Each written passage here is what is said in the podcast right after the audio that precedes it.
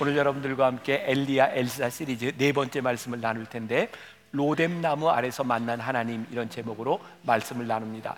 이 본문은 정말 여러분들이 많이 들은 말씀이에요. 아마 여러분들 가운데 아, 그 얘기겠구나라고 이미 다 예측이 될 수 있는 그런 말씀입니다. 제가 오늘 여러분들과 나누는 이 말씀은 여러분들의 예측을 벗어나지 않습니다. 다 알고 있는 말씀입니다. 중요한 건 알고 있는 말씀을 우리들의 삶에 적용하는 것이 필요합니다. 오늘 그 말씀을 잘 적용하는 시간이 되었으면 좋겠습니다. 오늘도 영상으로 함께 시작합니다.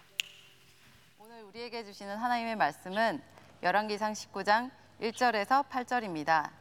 열왕기상 19장 1절에서 8절입니다. 아합이 엘리야가 행한 모든 일과 그가 어떻게 모든 선지자를 칼로 죽였는지를 이세벨에게 말하니 이세벨이 사신을 엘리야에게 보내어 이르되 내가 내일 이맘때에는 반드시 내 생명을 저 사람들 중 한 사람의 생명과 같게 하리라. 그렇게 하지 아니하면 신들이 내게 벌 위에 벌을 내림이 마땅하니라 한지라. 그가 이 형편을 보고 일어나 자기의 생명을 위해 도망하여 유다에 속한 부엘세바에 이르러 자기의 사환을 그곳에 머물게 하고 자기 자신은 광야로 들어가 하룻길쯤 가서 한 로뎀 나무 아래에 앉아서 자기가 죽기를 원하여 이르되 여호와여 넉넉하오니 지금 내 생명을 거두시옵소서. 나는 내 조상들보다 낫지 못하니이다 하고 로뎀 나무 아래에 누워 자더니 천사가 그를 어루만지며 그에게 이르되 일어나서 먹으라 하는지라. 본즉 머리맡에 숯불에 구운 떡과 한 병 물이 있더라. 이에 먹고 마시고 다시 누웠더니 여호와의 천사가 또 다시 와서 어루만지며 이르되 일어나 먹으라. 내가 갈 길을 다 가지 못할까 하노라 하는지라. 이에 일어나 먹고 마시고 그 음식물의 힘을 의지하여 40주 40야를 가서 하나님의 산 호렙에 이르니라. 이는 살아계신 하나님의 말씀입니다. 아멘. 승리의 영광은 오래가지 못했습니다. 갈멜산에서 도박과도 같은 대결에서 이기고 축복과도 같은 비가 내린 이후 엘리야는 다시 아합과 이세벨에게 쫓기는 몸이 됩니다. 이스라엘의 가장 남쪽 부엘세바에서도 안전이 보장되지 않아 광야로 들어간 엘리야. 아, 갈멜산에서 여기까지 거리가 얼마쯤 될까요? 200km 정도 됩니다. 그러니까 그 옛날에 상당히 긴 그 여정을 걸어왔다고 생각하면 꽤 긴 거리를 아, 여기에 걸어왔을 거예요. 오늘 말씀은 많은 분들에게 위로가 될 것 같아요. 네, 엘리야의 연약함을 바라보면서 아 저렇게 위대한 사람도 연약하니 우리도 연약할 수 있겠다. 그리고 더 큰 위로가 되는 것은 아 하나님께서 우리들이 지치고 힘들 때 채찍을 들고 빨리 일어나 가! 막 이렇게 때리시는 분이 아니라 그래 쉬어라. 어, 힘들지? 어, 우리가 사역에 지쳤을 때에 사실 하나님은 우리의 그런 모습을 보이면서 많이 위로하시는 분이구나. 그리고 하나님께서 오늘 엘리야를 아, 이렇게 위로하시고 먹여주신 이유가 있어요. 엘리야가 그 길을 다 가지 못할까봐 하나님께서 엘리야에게 주신 사명을 다 하지 못할까봐 하나님께서 그를 먹이시고 아, 그에게 힘을 주셔서 다시 보내시는 그런 장면을 보게 됩니다. 네, 소명을 받고 살아도 때때로 지칩니다. 하나님께서 다시 먹이시고 또 그에게 힘 주시고 그 길을 가게 하시는 것. 오늘 이 말씀이 많은 분들에게 또 이제 소망의 말씀, 또 위로의 말씀이 아, 되리라 생각하고요. 최선을 다해 하나님의 일을 했음에도 여전히 나아지지 않은 상황으로 인해 지치고 탈진한 그의 발걸음은 광야에서 흔하게 볼 수 있던 로뎀 나무 앞에 멈춰 섭니다.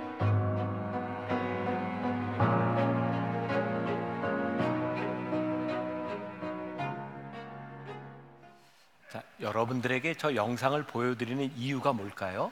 여러분들이 말씀을 들을 때 생생하게 저곳으로 여러분들의 마음이 가서 말씀을 들으라는 이야기고 아, 말씀을 우리들이 이해하기 좋게 제가 매주 지도를 가지고 여러분들에게 설명을 하고 있습니다. 지도를 한번 보여주세요. 자, 우리 첫 시간 그리시네가에서 숨겨진 시간을 지냈던 엘리야 기억나시죠? 저기 그리시네가에서 요단강을 타고 저 위로 사르밧으로 갑니다. 사르밧 과부를 만났던 일 그리고 거기에서 지난주에 갈멜산으로 내려와서 850대 1의 전투를 하게 되죠. 여러분들이 보는 것처럼 왼쪽에 지중해가 있어서 손바닥만한 구름이 떠오르는 것을 엘리야게 보- 엘리야가 보게 됩니다. 오늘은 저 갈멜산에서부터 부엘세바까지 내려오게 됩니다. 자, 부엘세바까지 몇 킬로? 200km 정도의 여정을 오게 되고요. 부엘세바 바로 위에 헤브론, 베들레헴, 예루살렘, 베델, 실로, 세겜 이런 명칭들이 나오는데 성경에 자주 등장하는 명칭들입니다. 아마 엘리야가 저 명칭들을 따라서 어, 소위 족장길이라고 불리는 저 길을 따라서 내려왔을 것이다. 부엘세바 바로 밑에 광야라고 되어 있습니다. 저 밑으로 내려가면 네겝 광야가 있어서 거기는 사람이 살 수 없는 지역입니다.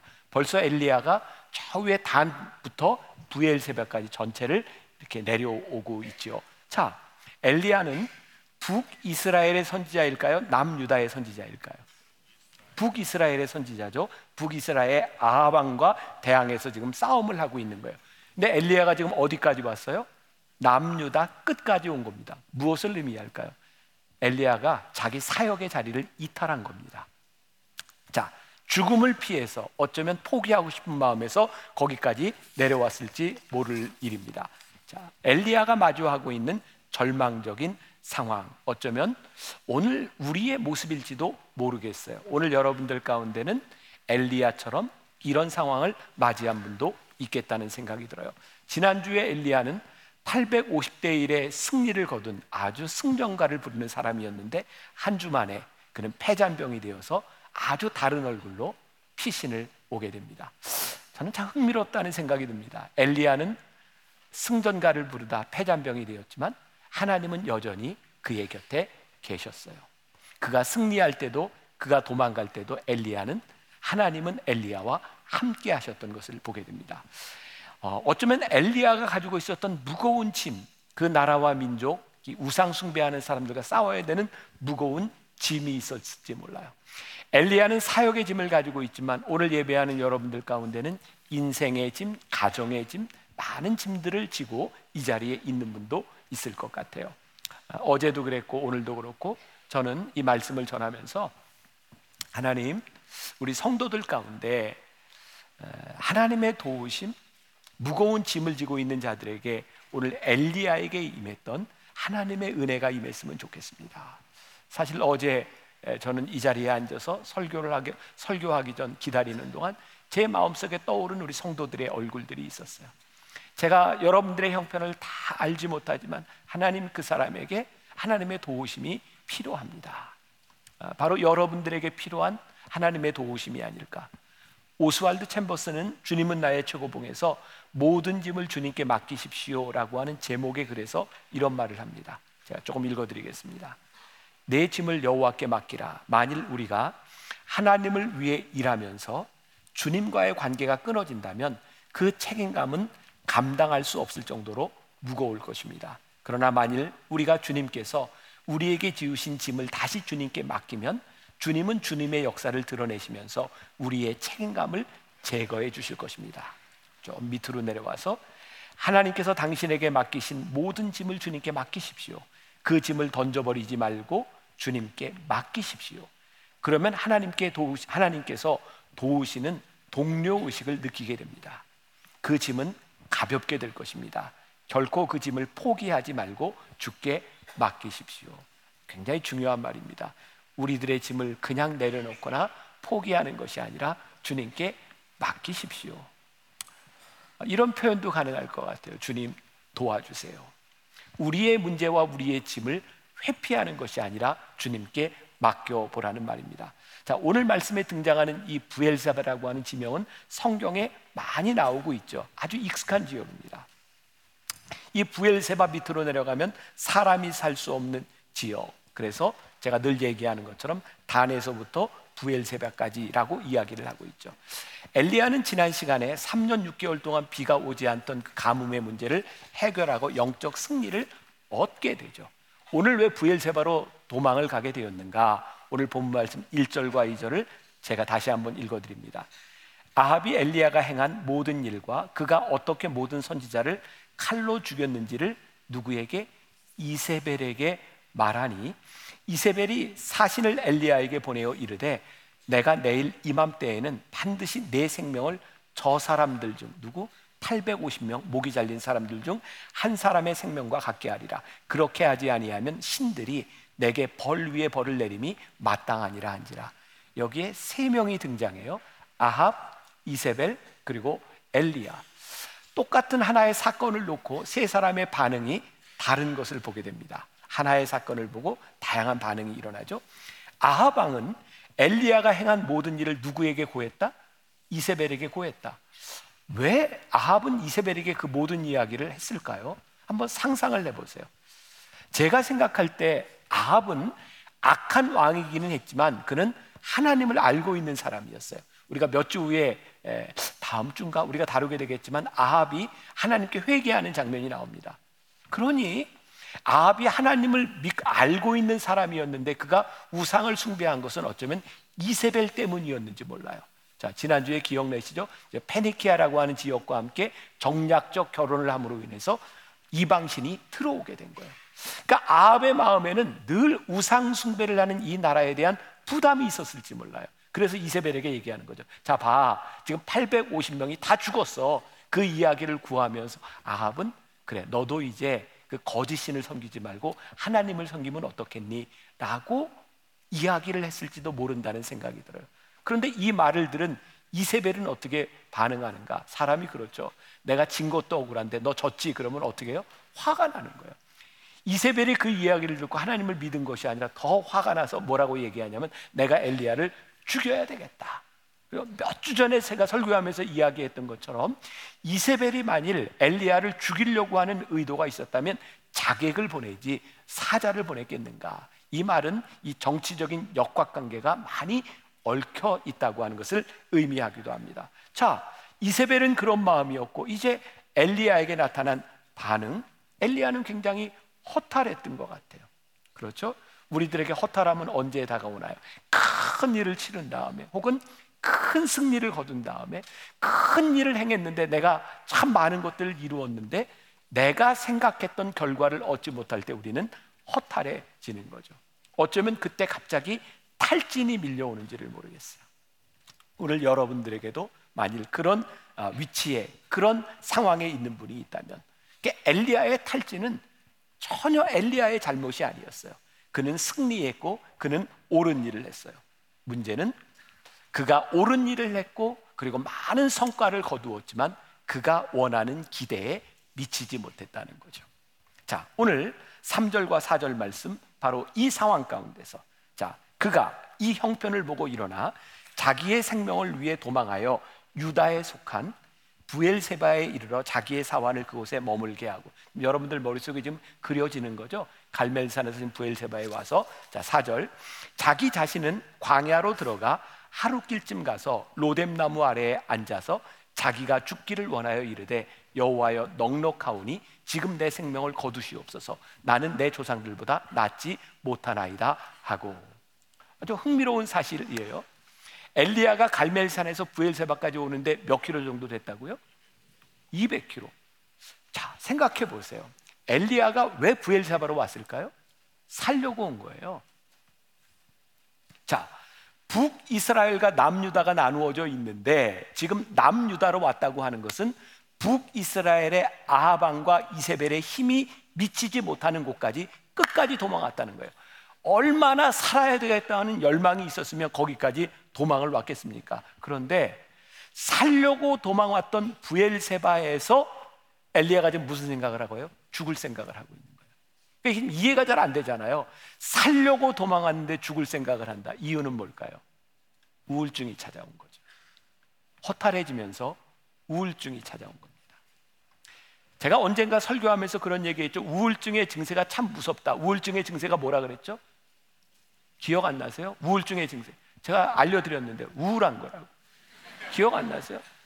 우울증이 무서운 건 우울한 건데 이유 없이 우리의 의지와 상관없이 우울증이 찾아오는 거예요. 엘리야가 살려고 갔는데 거기에서 우울증이 찾아온 거예요. 죽어야 되겠다. 그런 느낌이 들게 된 거죠. 엘리야의 탈진, 죽어야 되겠다고 생각하는 이 우울증은 엘리야가 잘못한 것이 있어서 찾아온 것이 아니라 그의 허탈함 가운데서 그에게 찾아온 현상이었어요. 오늘 아마 여러분들 가운데도 그 우울한 마음을 가지고 여기에 와 계신 분이 있는지 몰라요. 그런데 오늘 하나님께서 이 엘리야를 어루만지시며 그를 회복시키시는 과정이 오늘 말씀에 나와 있는 거예요.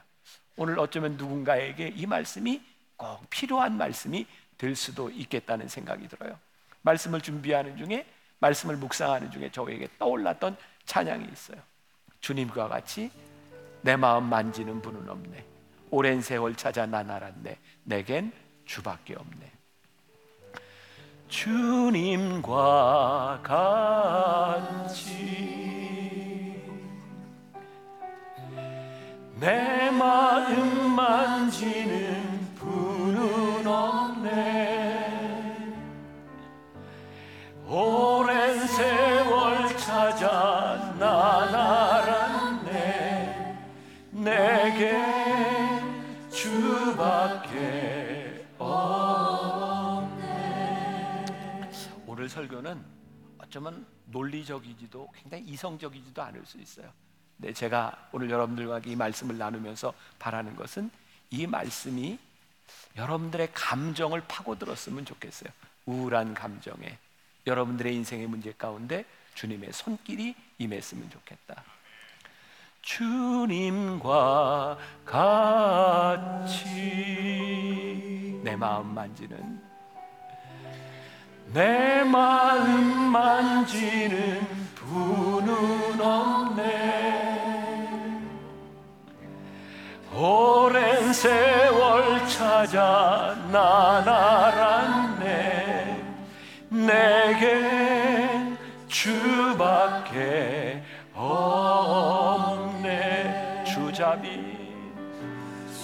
주잡이 강같이 흐르고 주님 주 손길을 치료하네.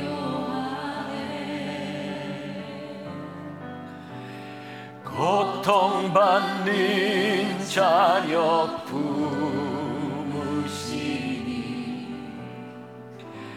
주밖에 없네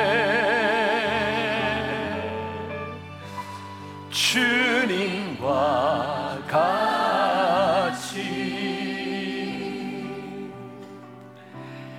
내 마음 만지는 분은 없네. 오랜 세월 찾아 난알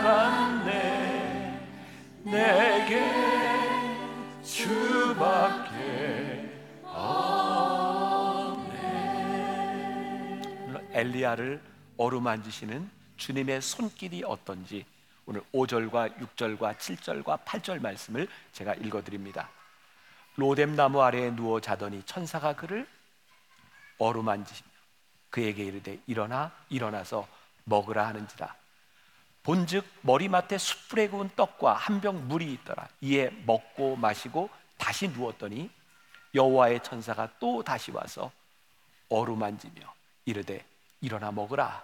내가 갈 길을 다 가지 못할까 하노라 하는지라. 이에 일어나 먹고 마시고 그 음식물의 힘을 의지하여 40주 40야를 가서 하나님의 산 호렙에 이르니라. 여기서 어루만지시니라고 하는 말은 하나님이 타치하셨다는 거예요 그럼 신약에 보면 12회를 혈루병으로 앓던 여인이 예수님의 옷자락을 만진 이야기가 나오죠. 여인이 예수님을 타치했습니다 저는 그 말씀을 그렇게 이야기합니다. 사실은 이 여인이 예수님을 만진 것이 아니라 그 순간 주님의 손길이 그 여인을 타치했다. 누가 나를 만졌느냐? 그때 주님의 능력이 그 여인에게 임하게 됩니다. 로뎀 나무 아래서 자고 있던 엘리야에게 주님의 손길이 타치했어요. 임했어요. 종종 우리들의 삶에는요, 기도하기조차 힘든 순간들을 맞이할 때가 있어요. 갑자기 우리들이 어려움을 당할 때, 몸이 많이 아플 때, 정말 여러분들 기도가 나오든가요? 아니면 기도조차 하기 힘든 그런 상황들이 여러분들.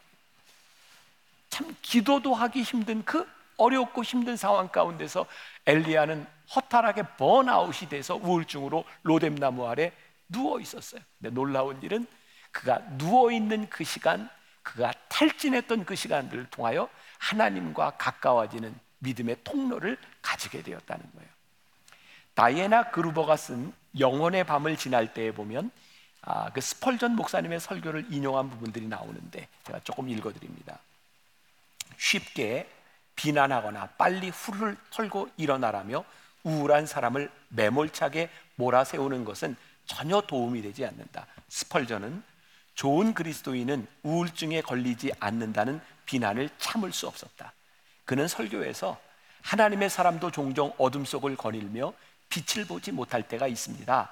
가장 고결한 성인도 기쁨 없이 살아갈 때가 있는 것입니다. 라고 항변했다. 스펄전은 우울증이 어떤 사람이 그리스도인인지 아닌지 구별할 수 있는 기준이 될 수 없으며 신앙의 성장과도 아무런 관계가 없다고 단언했다. 신실하면서도 우울할 수 있다. 우울하다는 것이 은혜에서 멀어진다는 증표가 아닙니다. 기쁨과 확신을 잃은 때 도리어 영적으로 가장 크게 성장할 수도 있습니다. 우울증에 대하여 이렇게 얘기하는 설교를 더 많이 들을 수 있다면 좋겠습니다. 저를 생각해 봐요. 뭐 여러분들이 알고 계시지만 저는 꽤 어, 오랜 동안 공황장애, 우울증, 수면장애 참 힘든 시간을 지났어요. 이렇게 돌이켜 보니까 제가 그 힘들게 우울증과 공황장애의 시간을 지날 때 저는 하나님과 가장 친밀한 시간을 가질 수 있었던 것 같아요. 우울증을 경험하는 그 시간이 힘들지 않았다는 것이 아니라 정말 죽고 싶을 만큼 힘들었는데 그 시간을 통하여 아, 내가 하나님을 친밀하게 만날 수 있는 은혜를 하나님이 나에게 주셨구나. 우리가 우울한 감정을 가지는 것이 우리의 믿음이 적은 표도 우리들의 신앙이 떨어진 것도 아니라 우리들에게 찾아온 그 시간 가운데서 하나님이 우리를 터치하시는 것을 우리들이 경험할 수 있다는 저희 만나교회가 매년 한 곳 내지 두 곳을 정해서 선교사님을 초청해서 위로회를 갔습니다. 정말 우리 교인들이 얼마나 열심히 섬기는지 음식을 만들고 간식을 만들고 또 의료팀이 가서 진료를 하고 정말 많이 섬겨져요. 그렇게 선교팀들 아니 그 선교사님들을 위로할 때면 저에게 이런 문의가 옵니다. 아, 그 3일을 지나는 동안 몇 번 설교를 하고 몇 번 강의를 하실 겁니까? 그럼 제가 그렇게 얘기를 해요. 좀 목사 같지 않은 대답이죠. 그 맨날 듣는 설교를 못 또 듣습니까? 그냥 쉬세요. 아니 위로회까지 와서 새벽 예배, 밤 예배 드리면 위로가 되겠습니까? 쉬세요. 목사 같지 않죠. 근데 제가 그런 줄 알았는데 진짜 하나님 마음이 그런 것 같아요.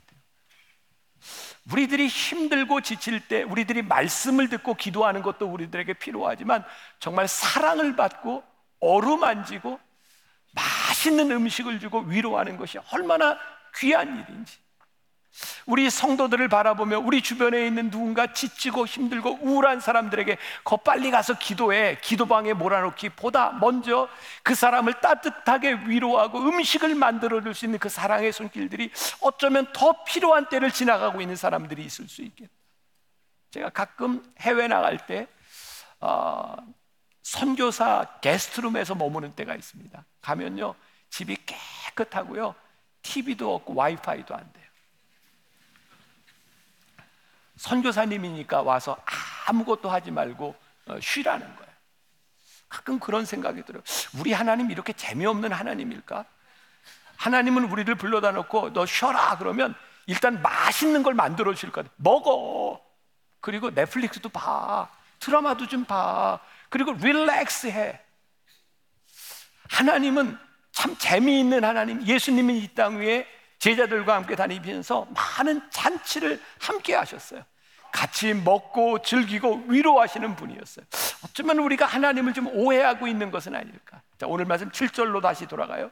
여호와의 천사가 또 다시 와서 어루만지시며 어루만지며 이르되 일어나 먹으라 내가 갈 길을 다 가지 못할까 하노라 하신지라. 천사가 엘리야에게 와서 탈진해서 누워 있는 엘리야에게 너 이제 기도해야 되지 않겠니? 그게 아니라 그냥 어루만져 준 거예요. 그리고 엘리야가 힘을 낼 수 있었던 것은 천사가 어루만지는 그 어루만지심을 통하여 그가 회복되고 있는 것을 보게 돼요. 자, 이에 일어나 먹고 마시고 어루만지심으로 인하여 일어나 먹고 마시고 그 음식물의 힘을 의지하여 40주 40야를 가서 하나님의 산 호렙에 이르니라. 회복된 거죠. 조금 전에 보았던 우리 영상에 나오는 것이 부엘세바 지역입니다. 아, 그곳이 사람이 살 수 있는 우물이 있는 곳이지만 황량한 곳이기도 합니다 아, 그곳에서 우리 성지순례 팀들이 제가 설명을 하고 들은 말씀을 가지고 묵상하는 시간을 가졌어요. 그 중에 한 분의 이야기를 들어보겠습니다.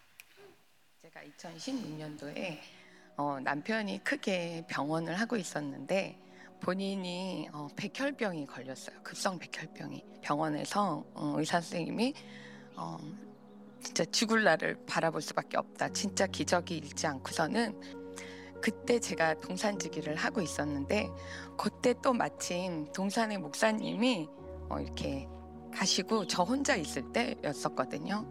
어, 교회에서 동산지기 일, 또 남편 병원에 가서 또 돌봐주는 일 그런 많은 일들을 이렇게 경험할 때 참 지쳐 있었는데 음, 어느 날 한 권사님이 연락이 왔어요.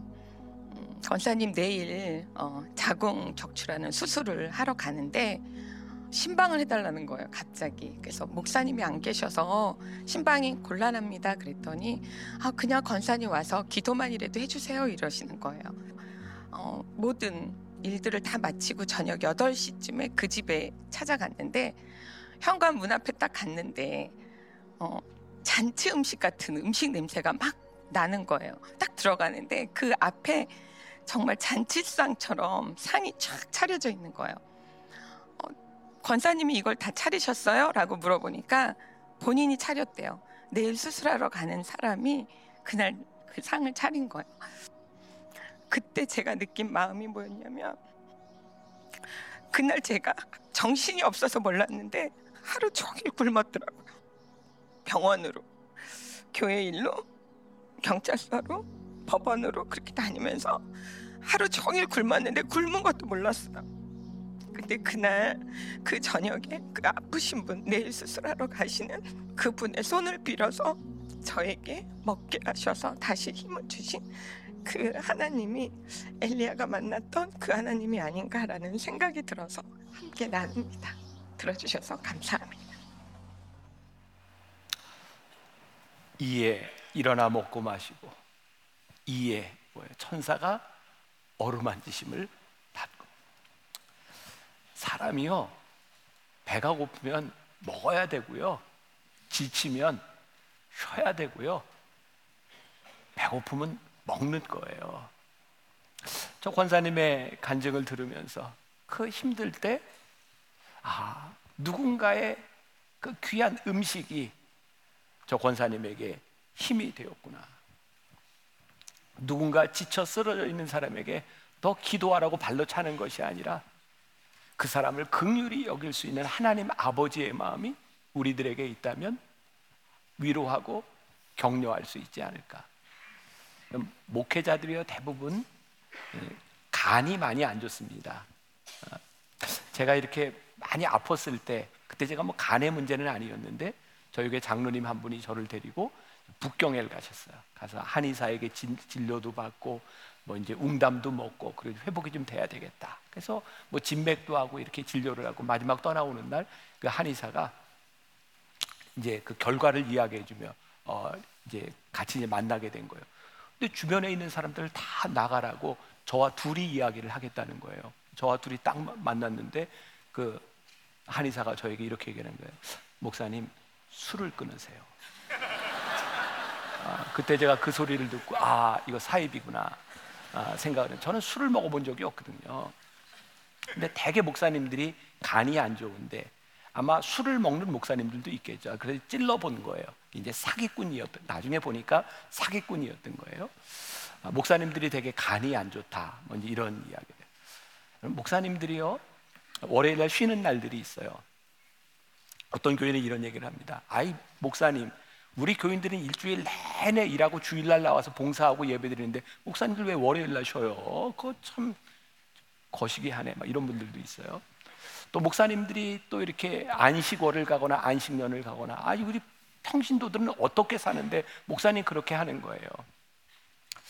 근데 우리들에게 제가 목사님을 이야기했지만 여러분들 주변에 있는 사람들을 바라보면서 왜 그렇게 못 사냐고 좀 더 치열하게 못 사냐고 하는 그런 이야기보다 극률이 여기고 아파하고 보듬어 줄 수 있는 마음들이 우리들에게 훨씬 더 필요하다는 생각이 들어요.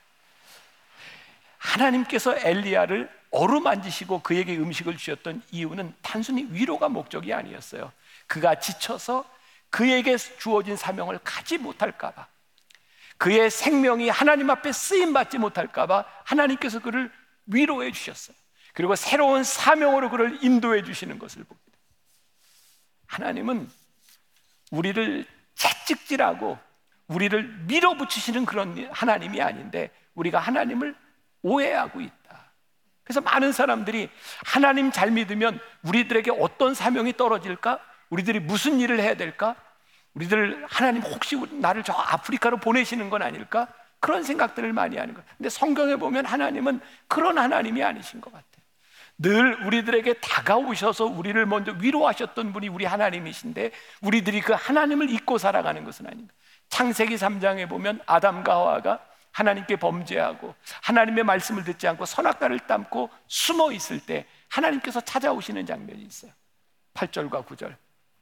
그들이 그날 바람이 불 때 동산에 거니시는 여호와 하나님의 소리를 듣고 아담과 그의 아내가 여호와 하나님의 낯을 피하여 동산 나무 사이에 숨은지라 여호와 하나님이 아담을 부르시며 그에게 이르시되 내가 어디 있느냐 여러분 한번 상상을 해보세요 하나님께서 아담과 하와에게 내가 어디 있느냐라고 하는 이 물으심이 어떤 어투였을까요?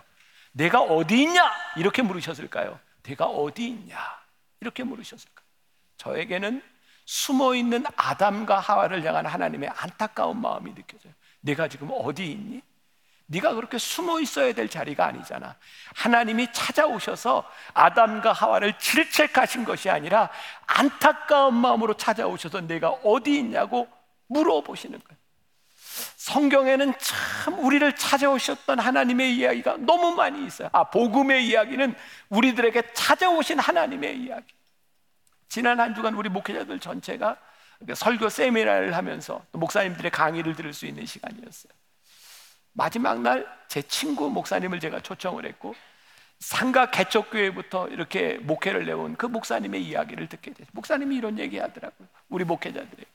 내가 처음 목회할 때 상가 교회에서 정말 먹을 것도 없던 그 시절에 밥을 먹을 때 얼마나 교인들이 보고 싶고 아이들이 보고 싶은지 애들 생각이 나서 밥 먹다가 학교에 사탕을 두고 애들에게 갔던 이야기. 삼겹살을 먹으려고 하는데 삼겹살도 못 먹는 교인이 생각이 나서 삼겹살을 싸들고 교인 집에 가서 같이 먹었던 이야기. 갑자기 사고로 세상을 떠난 교인, 저 전라도에 있는 그 교인 집에 갔다가 위로하러 갔다가 도저히 그 자리를 떠나올 수 없어서 하룻밤을 거기서 지냈던 그 이야기. 그러면서 목회자가 무엇인가 목회자의 마음에 대하여 이야기하는데 목회자가 교인들에게 있어주는 거더라. 어, 그 이야기를 들으면서 제가 많이 부끄럽고 힘들었어요.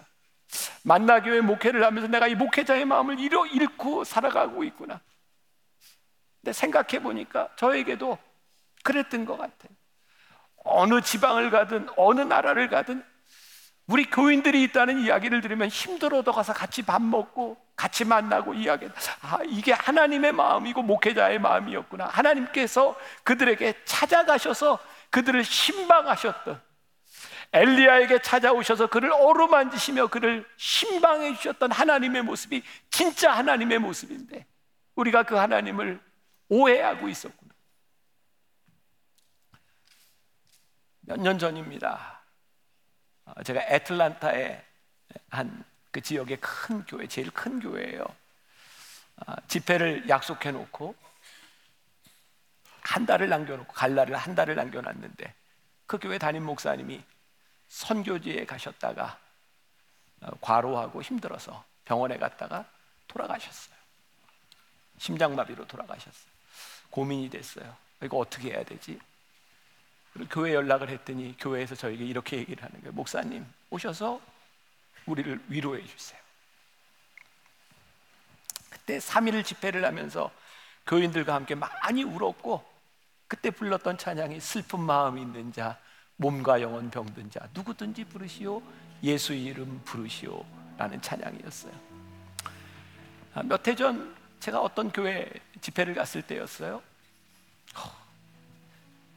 아침에 설교를 하러 가려고 하는데 그 전날 신문 기사에 꽤 큰 교회였으니까 교회가 반쪽으로 나누기로 결정을 한 그 다음 날 설교를 하게 됐어요. 하나님 여기서 제가 무슨 설교를 해요? 하나님이 저에게 그런 음성을 주시더라고요. 위로해라. 그때도 주일 설교를 몇 번 하면서 교인들과 많이 울었던 기억이 나요. 그러고 보니까 몇 년 전에 제가 호주에 세계 의료 선교인 대회가 있어서 강의를 하러 갔다가 주일날 한 교회에서 설교를 하게 됐는데 그날 설교하러 갔더니 아침에 목사님이 나 이 교회 그만둡니다 사임을 발표했어요. 하나님 이런 분위기에서 제가 어떻게 설교해요? 그랬더니 하나님이 또 위로해라.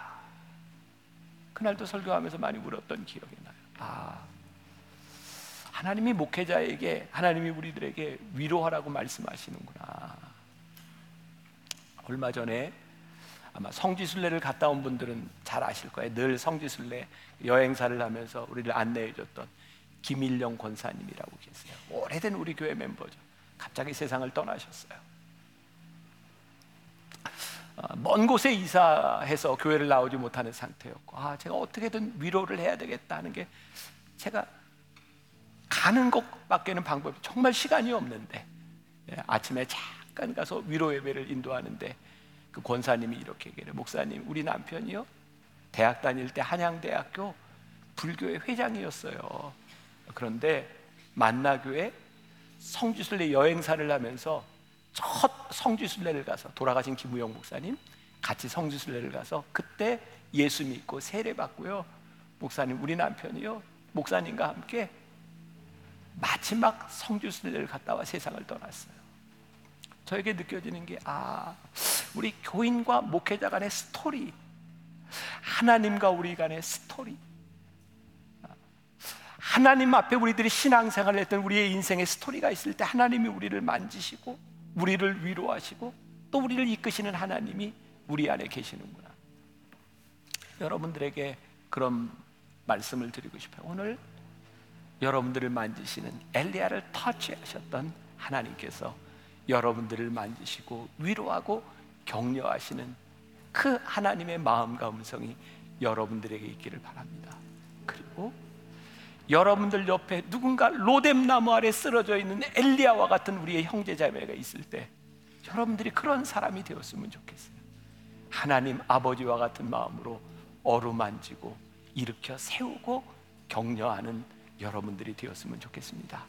오늘 그리고 한 주간 우리들에게 이 회복의 역사, 우리를 새롭게 일으키시는 하나님의 회복의 역사가 오늘 이 가운데 있기를 주님의 이름으로 간절히 축원합니다. 슬픈 마음이 있는 자 함께 찬양합시다.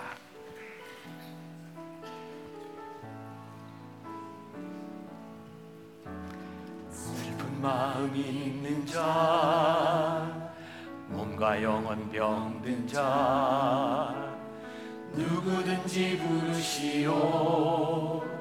예수 이름 부르시오.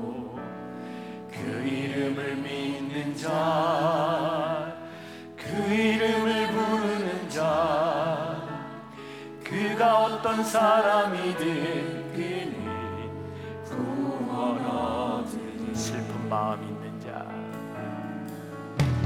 슬픈 마음 있는 자, 몸과 영혼 병든 자, 누구든지 부르시오.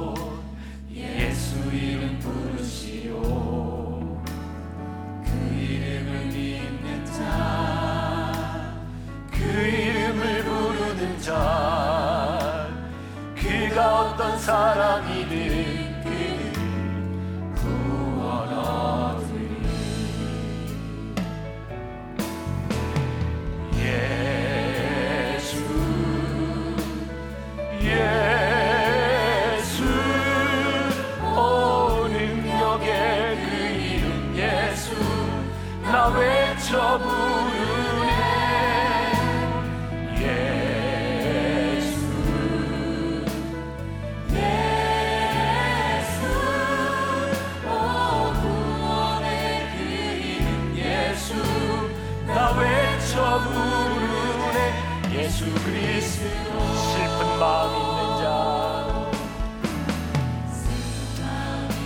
시간 우리 하나님 앞에 함께 기도하면 좋겠습니다. 하나님 제가 엘리야처럼 로뎀 나무 아래 누워 있습니다. 많이 지치고 힘이 듭니다. 하나님 오늘 하나님의 손으로 우리를 만지시고 어루만지시고 우리를 먹이시고 우리들에게 힘 주시는 하나님을 우리들이 믿음으로 붙들고 나가기를 소원합니다. 하나님 우리 주변에 누군가 로뎀 나무 아래 누워 있는 우리의 형제 자매들이 있습니다. 하나님 내가 그를 위하여 기도하겠습니다. 내가 그를 위하여 음식을 만들겠습니다. 주님 내가 그를 격려하는 사람이 되겠습니다. 하나님 우리의 기도를 들으시고 아버지 하나님 오늘 이 시간 하나님의 우리를 신방하시고 우리를 맞으신 우리에게 다가오시는 하나님을 우리들이 고백할 수 있기를 원합니다. 오늘 이 시간 이 가운데 주님 로뎀 나무 아래 우리와 함께하여 주시기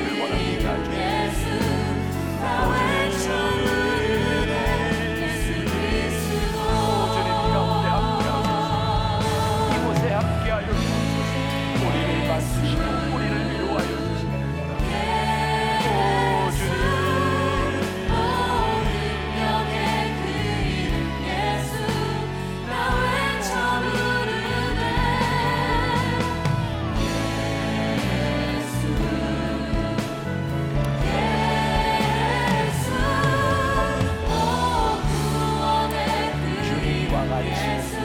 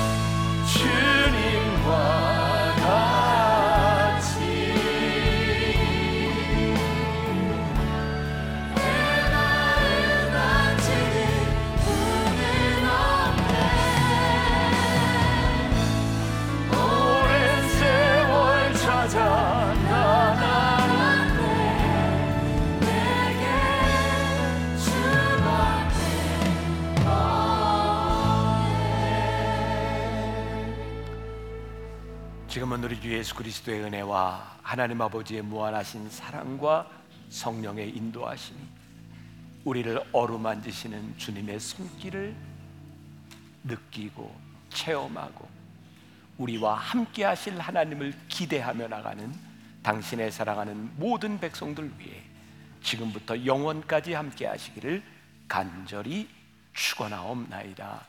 아멘.